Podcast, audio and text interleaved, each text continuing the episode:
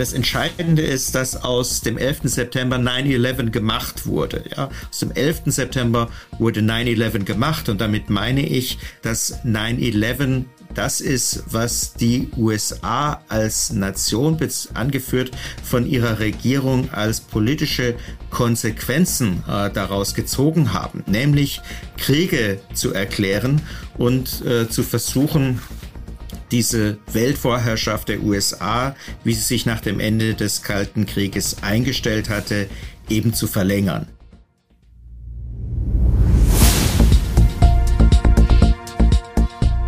Zeit für Politik, der Podcast der Bayerischen Landeszentrale für politische Bildungsarbeit.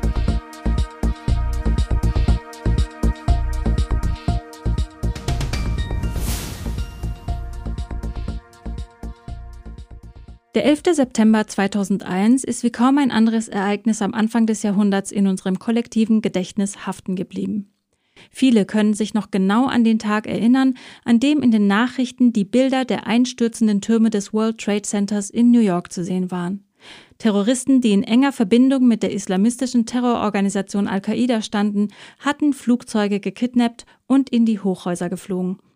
Auch weitere Ziele wie das Pentagon und das Weiße Haus waren im Visier der Terroristen. Fast 3000 Menschen starben an diesem Tag. Was nach den Anschlägen folgte, bezeichnet unser erster Gast heute als eine Zeitenwende und als den Beginn unserer Gegenwart.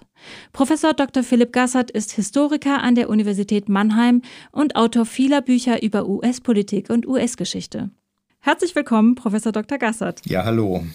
Professor Gassert, wo waren Sie am 11. September 2001 und wie haben Sie von den Anschlägen erfahren? Als ein guter Gelehrter saß ich am Schreibtisch zu Hause und schrieb an einem Buch. Und ich erfuhr durch den Anruf eines Kollegen, der meinte, schalte mal den Fernseher an.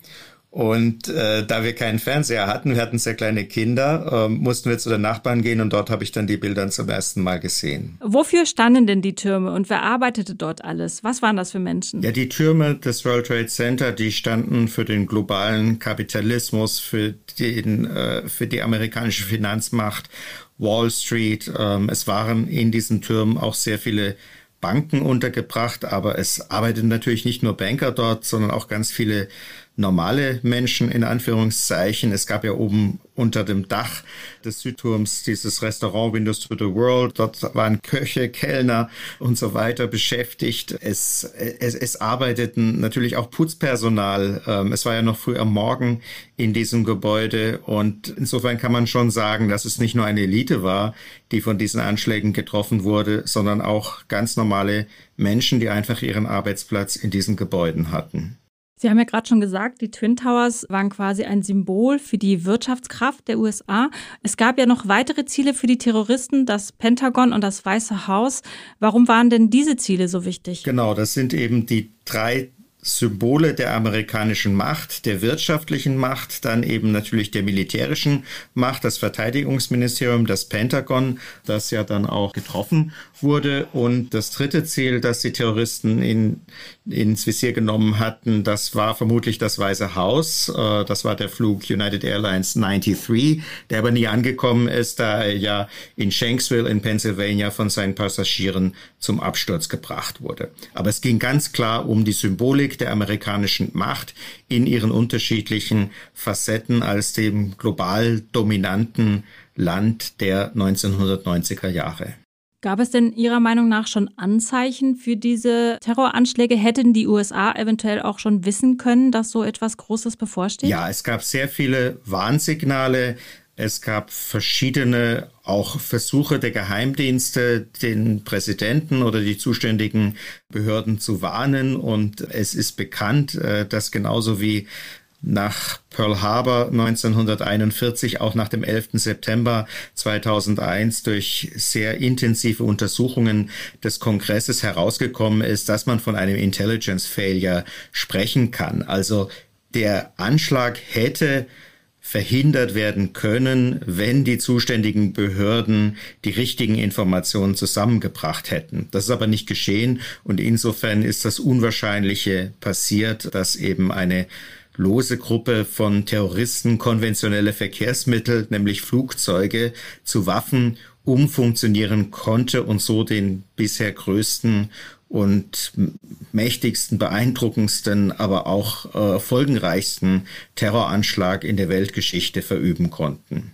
Ging es den Terroristen nur um Aufmerksamkeit oder was war das vorrangige Ziel dieses schrecklichen Attentats? Naja, das vorrangige Ziel war, die USA so zu treffen, dass diese zurückschlagen würden. Das war zumindest die Strategie von Osama bin Laden, dem Oberhaupt ähm, von Al-Qaida und dem führenden Finanzier auch ähm, verschiedener terroristischer Aktivitäten in den 1990er Jahren. Und der hatte sich sehr intensiv mit der Strategie des Guerillakriegs auseinandergesetzt, mit der Geschichte des Terrorismus auseinandergesetzt. Ähm, und er verstand, dass durch eine solche Provokation die USA zu einer Reaktion gezwungen werden würden, die in seiner Meinung dann so etwas wie einen islamistischen Umsturz in den betroffenen Ländern, also in Saudi-Arabien und so weiter, ermöglichen würde. Also das war seine Strategie, die USA aus der Reserve zu locken und zu, ja, zu Reaktionen zu zwingen, die sich am Ende aber als kontraproduktiv erweisen würden. Er hatte sehr genau eine Terrorkampagne in Somalia in den frühen 1990er Jahren studiert, äh, wo die USA ja unter sehr unrühmlichen Umständen ihre Truppen zurückziehen mussten. Das ist diese berühmte Schlacht von Mogadischu und ähm, da war ihm klar geworden, dass also eine aufs höchste bewaffnete Supermacht ähm, von ein paar ja gut platzierten Terroristen in die Knie gezwungen werden kann, wenn es eben gelingt, die öffentliche Aufmerksamkeit in den USA durch einen solchen Akt zu erreichen und damit eben die ähm, Vereinigten Staaten zum Rückzug zu zwingen. Das war also die Strategie, äh, möglichst die Amerikaner aus dem Mittleren Osten zu entfernen. Ähm, darauf, äh, darauf lief seine politische Strategie hinaus. Vielleicht nochmal, um auf die Reaktionen, die es dann gab, zurückzukommen. Also wie ist George W. Bush unmittelbar nach diesem Ereignis mit der Nachricht umgegangen? Und vielleicht können Sie auch nochmal was dazu sagen, wie die auf ihn folgenden amerikanischen Präsidenten weiterhin mit dem 11. September umgegangen sind. Gut, es ist klar, dass ein amerikanischer Präsident oder jeder Regierungschef eines Landes auf ein derartig brutalen, extraordinären Anschlag reagieren musste. Und das hat Bush auch getan. Er hat äh, schon im ersten Moment vermutet, dass das so etwas wie äh, der Beginn eines eines Krieges sein könnte, hat sich entsprechend geäußert zu seinen ähm, Beratern und er hat sehr früh auch die Vermutung geäußert, dass der Irak dahinter stecken könnten und Al-Qaida. ja. Also eine Reaktion war unvermeidlich. Das Entscheidende ist aber dann, wie die Vereinigten Staaten reagiert haben. Die Vereinigten Staaten haben nicht gesagt, das ist Terrorismus und der muss mit den üblichen Methoden der internationalen Terrorismusbekämpfung in der Art konzertierten Polizeiaktion der westlichen Länder oder wie auch immer ähm, bekämpft werden, sondern man hat sich eben dafür entschieden, diesen Anschlag zu nutzen, um die amerikanische Weltvorherrschaft um wenigstens eine Generation zu verlängern. Diese amerikanische Weltvorherrschaft hatte sich eingestellt in den 1990er Jahren nach dem Ende der Sowjetunion im Fall der Mauer und so weiter. Also dieser unipolare Moment, von dem man spricht mit Blick auf die 1990er Jahre. Und das sollte eben ähm, in die Zukunft fortgeschrieben werden. Und dadurch, äh, dazu sollte dieser Krieg gegen den Irak äh, dienen.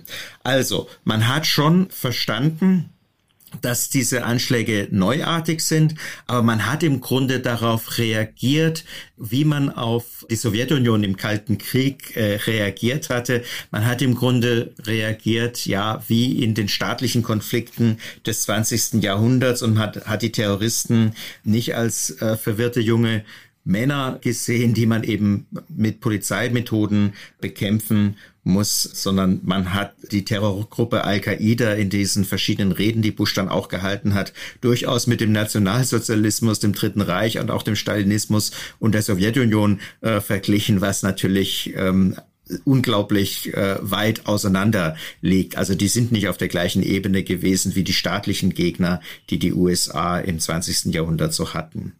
Wie sind dann die Präsidenten, die dann folgten, mit diesem Ereignis umgegangen? Gut, die Präsidenten, die auf Bush folgten, waren natürlich mit der Legacy Bushs konfrontiert und die bedeutete zwei Kriege gleichzeitig. Zunächst der in Afghanistan, der noch im Herbst 2001 beginnt und dann eben ab 2003 der Einmarsch in den Irak. Ja, und der Nachfolger Bushs, Obama, ähm, hat sich ja auch als Friedenskandidat stilisiert und ist in den Wahlkampf gegangen mit dem Versprechen, diese Kriege abzuwickeln. Das hat er geschafft äh, mit Blick auf den Irak. 2011 ziehen die USA ihre Truppen aus dem Irak ab und auch Trump, der dann nach Obama gekommen ist, hat im Grunde in Opposition zu diesen Kriegen seine isolationistische außenpolitische Agenda entfaltet. Er hat es nicht mehr geschafft, den Afghanistan-Abzug ähm, abzuschließen, aber er war derjenige, der dann mit den Taliban verhandelt hat und jetzt unter beiden, wie wir wissen, werden ja in diesem Sommer die letzten NATO-Truppen aus Afghanistan zurückgezogen. Es gab ja einen regelrechten Heldenkult um die Opfer der Anschläge und auch äh, um die Soldaten, die im darauffolgenden Krieg gefallen sind. Wie blicken die US-Amerikaner nach 20 Jahren auf die Ereignisse an diesem Tag? Genau, also die ersten Reaktionen waren tatsächlich die, dass man die Opfer wie Helden verehrt hat. Und diese Heldenverehrung, die zieht sich bis in die Gegenwart weiter. Wenn Sie das große Memorial, 9-11 Memorial an der Stelle des World Trade Center äh, besuchen, das sich ja an diese ähm, Fußstapfen der Türme schmiegt, tief in der Erde drin, ähm, dann wird dort vor allem darüber gesprochen, wie die Menschen, die Opfer dieser Anschläge wurden individuell diesen Tag erlebt haben oder auch natürlich diejenigen, äh, die Fernsehen geschaut haben, die das Ganze beobachtet haben. Ja, also es wird sehr, sehr stark in der Erinnerungskultur auf die individuelle Ebene heruntergebrochen und einen Heldenkult der Feuerwehrleute, ein Heldenkult äh, der Polizisten und Polizistinnen, die geholfen haben oder natürlich auch der anderen Ersthelfer, die dann an dieser Stelle im Einsatz waren und von denen ja auch viele dann gestorben sind. Darauf kann man sich irgendwie verständigen. Das, was als politische Reaktion daraus hervorgegangen ist, ist nach wie vor umstritten in der amerikanischen Gesellschaft und ebenso wenig ist es möglich, sich selbstkritisch mit den Ursachen dieser Anschläge auseinanderzusetzen. Das tun natürlich Wissenschaftlerinnen und Wissenschaftler in den USA genauso äh, wie in Deutschland, aber die Erinnerungskultur ist eine, die im Wesentlichen ohne eine Ursachenforschung dieses 11. Septembers auskommt. Sie haben den 11. September als Zeitenwende bezeichnet. Was bedeuten denn diese Anschläge heute noch für uns? Es wurde zur Zeitenwende, weil dieser 11. September die Anschläge bestimmte Handlungen provoziert und hervorgebracht haben. Also nicht die Ereignisse an sich ähm, hatten die Qualität zum Wendepunkt, auch wenn natürlich diese Ereignisse, wie wir bereits äh, gesagt haben, besonders drastisch waren als Terroranschlag weltgeschichtlich betrachtet. Aber das Entscheidende ist, dass aus dem 11. September 9-11 gemacht wurde. Ja? Aus dem 11. September wurde 9-11 gemacht und damit meine ich, dass 9-11 das ist, was die USA als Nation, angeführt von ihrer Regierung als politische Konsequenzen äh, daraus gezogen haben, nämlich Kriege zu erklären und äh, zu versuchen, diese Weltvorherrschaft der USA, wie sie sich nach dem Ende des Kalten Krieges eingestellt hatte, eben zu verlängern. Ja, und das ist, ähm, was am Ende tatsächlich einen Wandel angestoßen hat und einen Wandel in der Gestalt, äh, dass die USA eben das Gegenteil von dem erreicht haben, was sie mit ihren militärischen Interventionen nach dem 11. September erreichen wollten. Die USA sind heute politisch angeschlagen, ähm, sie sind im Inneren verwundet, das zeigt der Aufstieg des Populismus und sie sind auch außenpolitisch nicht mehr in der Weise dominant, wie sie das noch in den 1990er Jahren gewesen sind. Weltwirtschaftlich ohnehin hat sich die Ausnahmestellung der USA in den letzten 30 Jahren doch stark relativiert. Professor Gassert, jetzt noch abschließend, haben Sie einen persönlichen Tipp vielleicht für unsere Zuhörerinnen und Zuhörer? Vielleicht ähm, einen Film, den man unbedingt anschauen sollte zum Thema? Ja, ich würde den Film Syrianer gucken. Das ist ein Film, der sich damit beschäftigt, wie Profitinteressen, Öl und ähnliches eine Entwicklung und Modernisierung der betroffenen Länder verhindert haben. Es ist ein Film, der durchaus auch Identifikationsangebote mit den Amerikanern, die in diesem Film auftauchen. George Clooney ist einer der Hauptdarsteller und Matt Damon. Also das ist ein Film, den man, glaube ich, ganz gut angucken kann, weil daraus kann man viele Fragen entwickeln. Vielen Dank, Professor Gassert. Um den 11. September ranken sich viele Verschwörungstheorien, die sich hartnäckig halten. Welche Mythen es um den Terroranschlag gibt und warum es sie gibt, darüber unterhalte ich mich mit meinem nächsten Gast. In seinem Buch Angela Merkel ist Hitlers Tochter im Land der Verschwörungstheorien, das 2018 erschienen ist, beschäftigen sich er und sein Co-Autor Christian Alt mit den Ursprüngen von Verschwörungsmythen und der Psychologie dahinter. Herzlich willkommen, Christian Schiffer. Hallo. Herr Schiffer, einige Verschwörungstheorien, wie zum Beispiel die Behauptung, dass die Erde eine Scheibe sei, sind ja nun ganz amüsant. Bei den Anschlägen am 11. September sind allerdings über 3000 Menschen umgekommen. Spätestens da verlassen wir ja die Ebene der Unterhaltung. Was meinen Sie?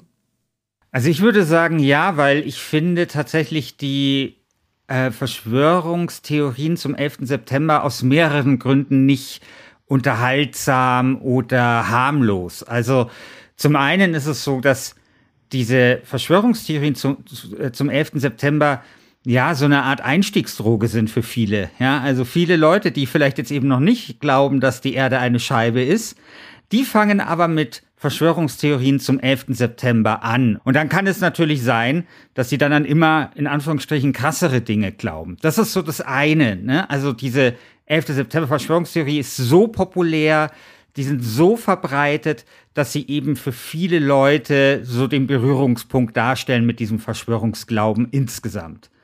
Und das Zweite ist, dass ich sagen würde, naja, es gibt ja sehr unterschiedliche Formen von dieser 11., also von 9-11 Verschwörungstheorien, aber die populärste ist ja, dass äh, die Regierung der Vereinigten Staaten selbst dahinter steckt. Und das ist eben ja, so eine, steht in so einer Tradition, würde ich sagen, des libertären Verschwörungsdenkens, das vor allem in den USA sehr verbreitet ist. Also, wo das Verschwörungsdenken immer einhergeht mit Misstrauen gegenüber der eigenen Regierung.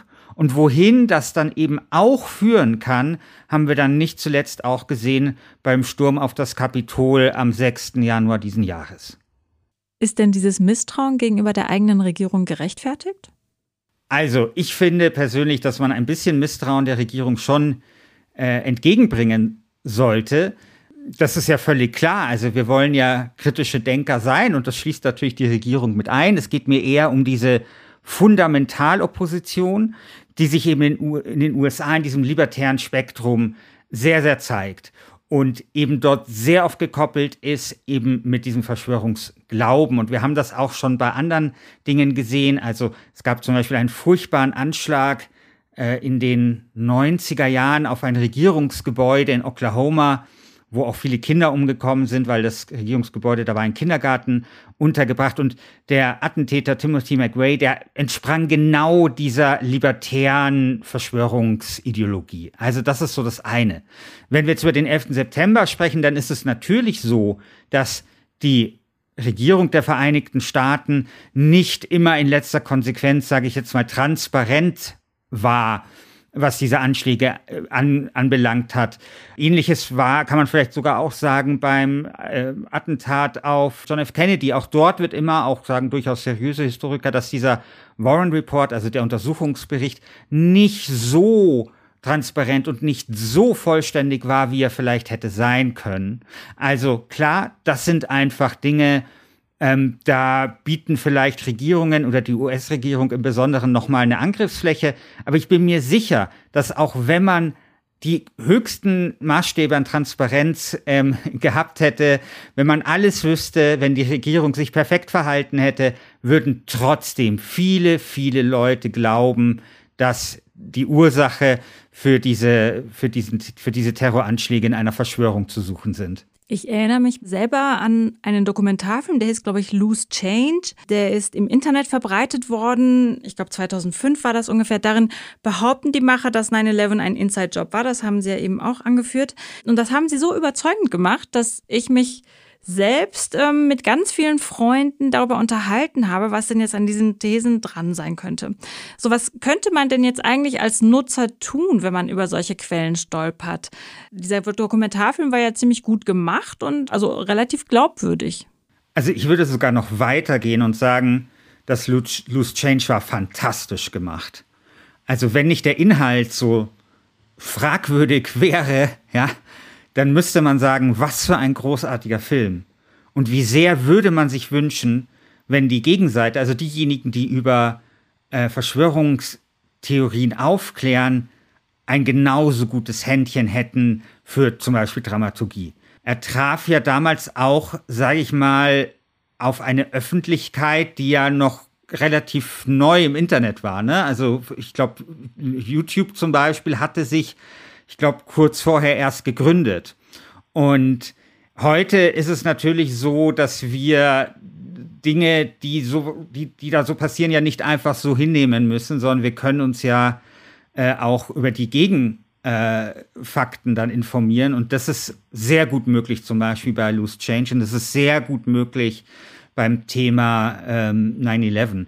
Es ist ja einfach so, dass diese Filme oft so ein bisschen so Taschenspielertricks machen, dass sie viele Dinge behaupten, die richtig sind, dann Dinge behaupten, die nicht richtig sind und dann Dinge behaupten, die richtig sind, aber vielleicht auch gar nicht so wesentlich und die werden dann aufgepumpt zu großen Sachen. Und zum Beispiel, was völlig, was zum Beispiel gar nicht stimmt, ist diese ganze Frage mit den Stahlträgern, wo ja gesagt wird, naja, diese Stahlträger haben einen höheren Schmelzpunkt als das Kerosin, was quasi in die Gebäude eingetreten ist, oder die Hitze, die durch das Kerosin erzeugt worden ist.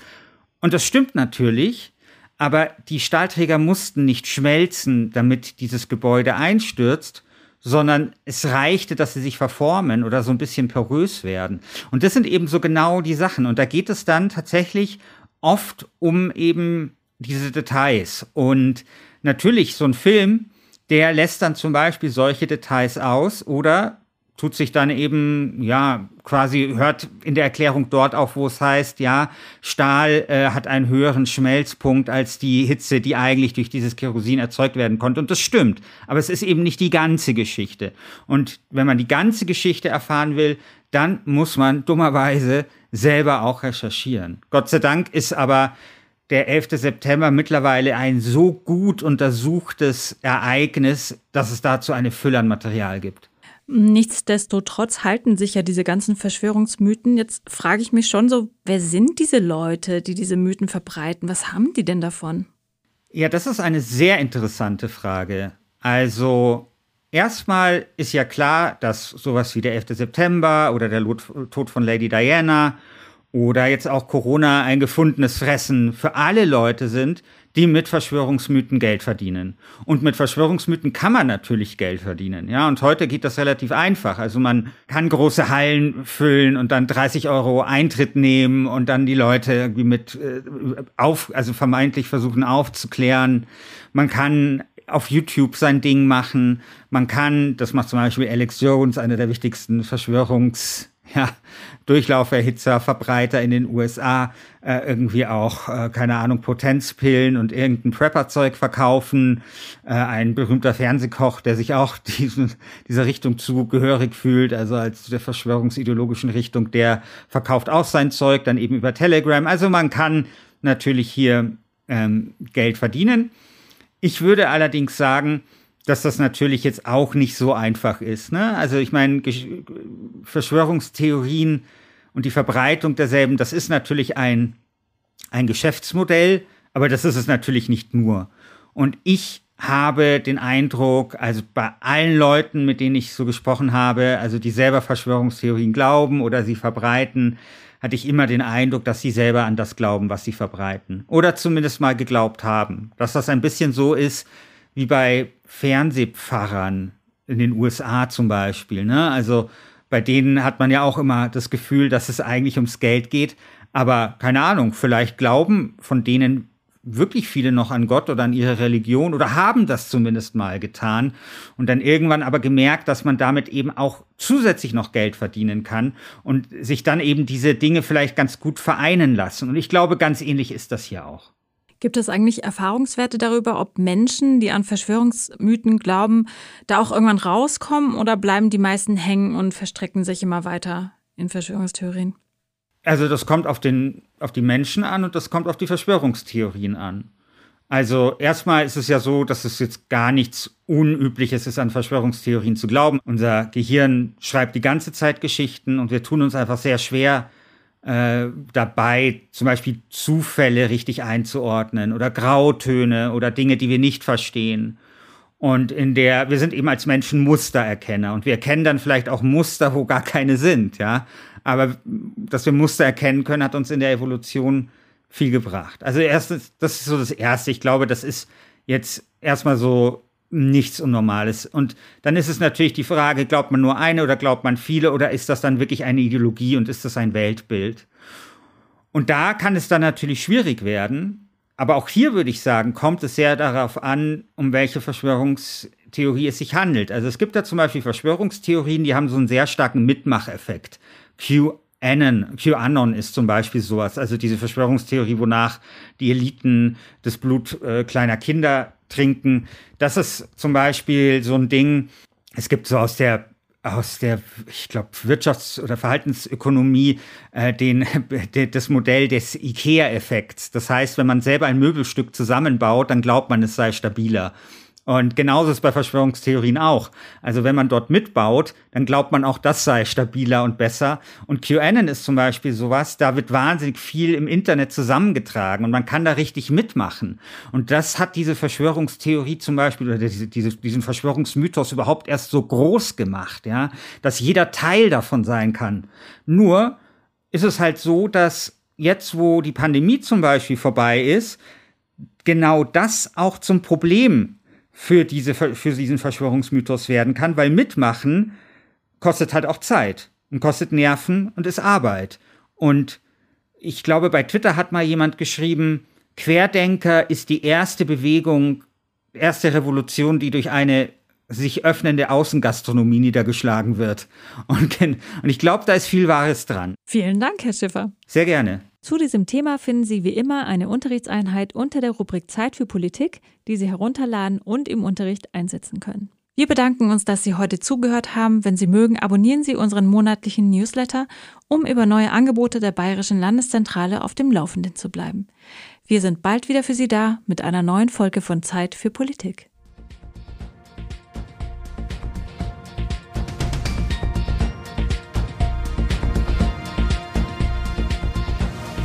Für mehr Informationen und Tipps besuchen Sie uns auf www.blz.bayern.de.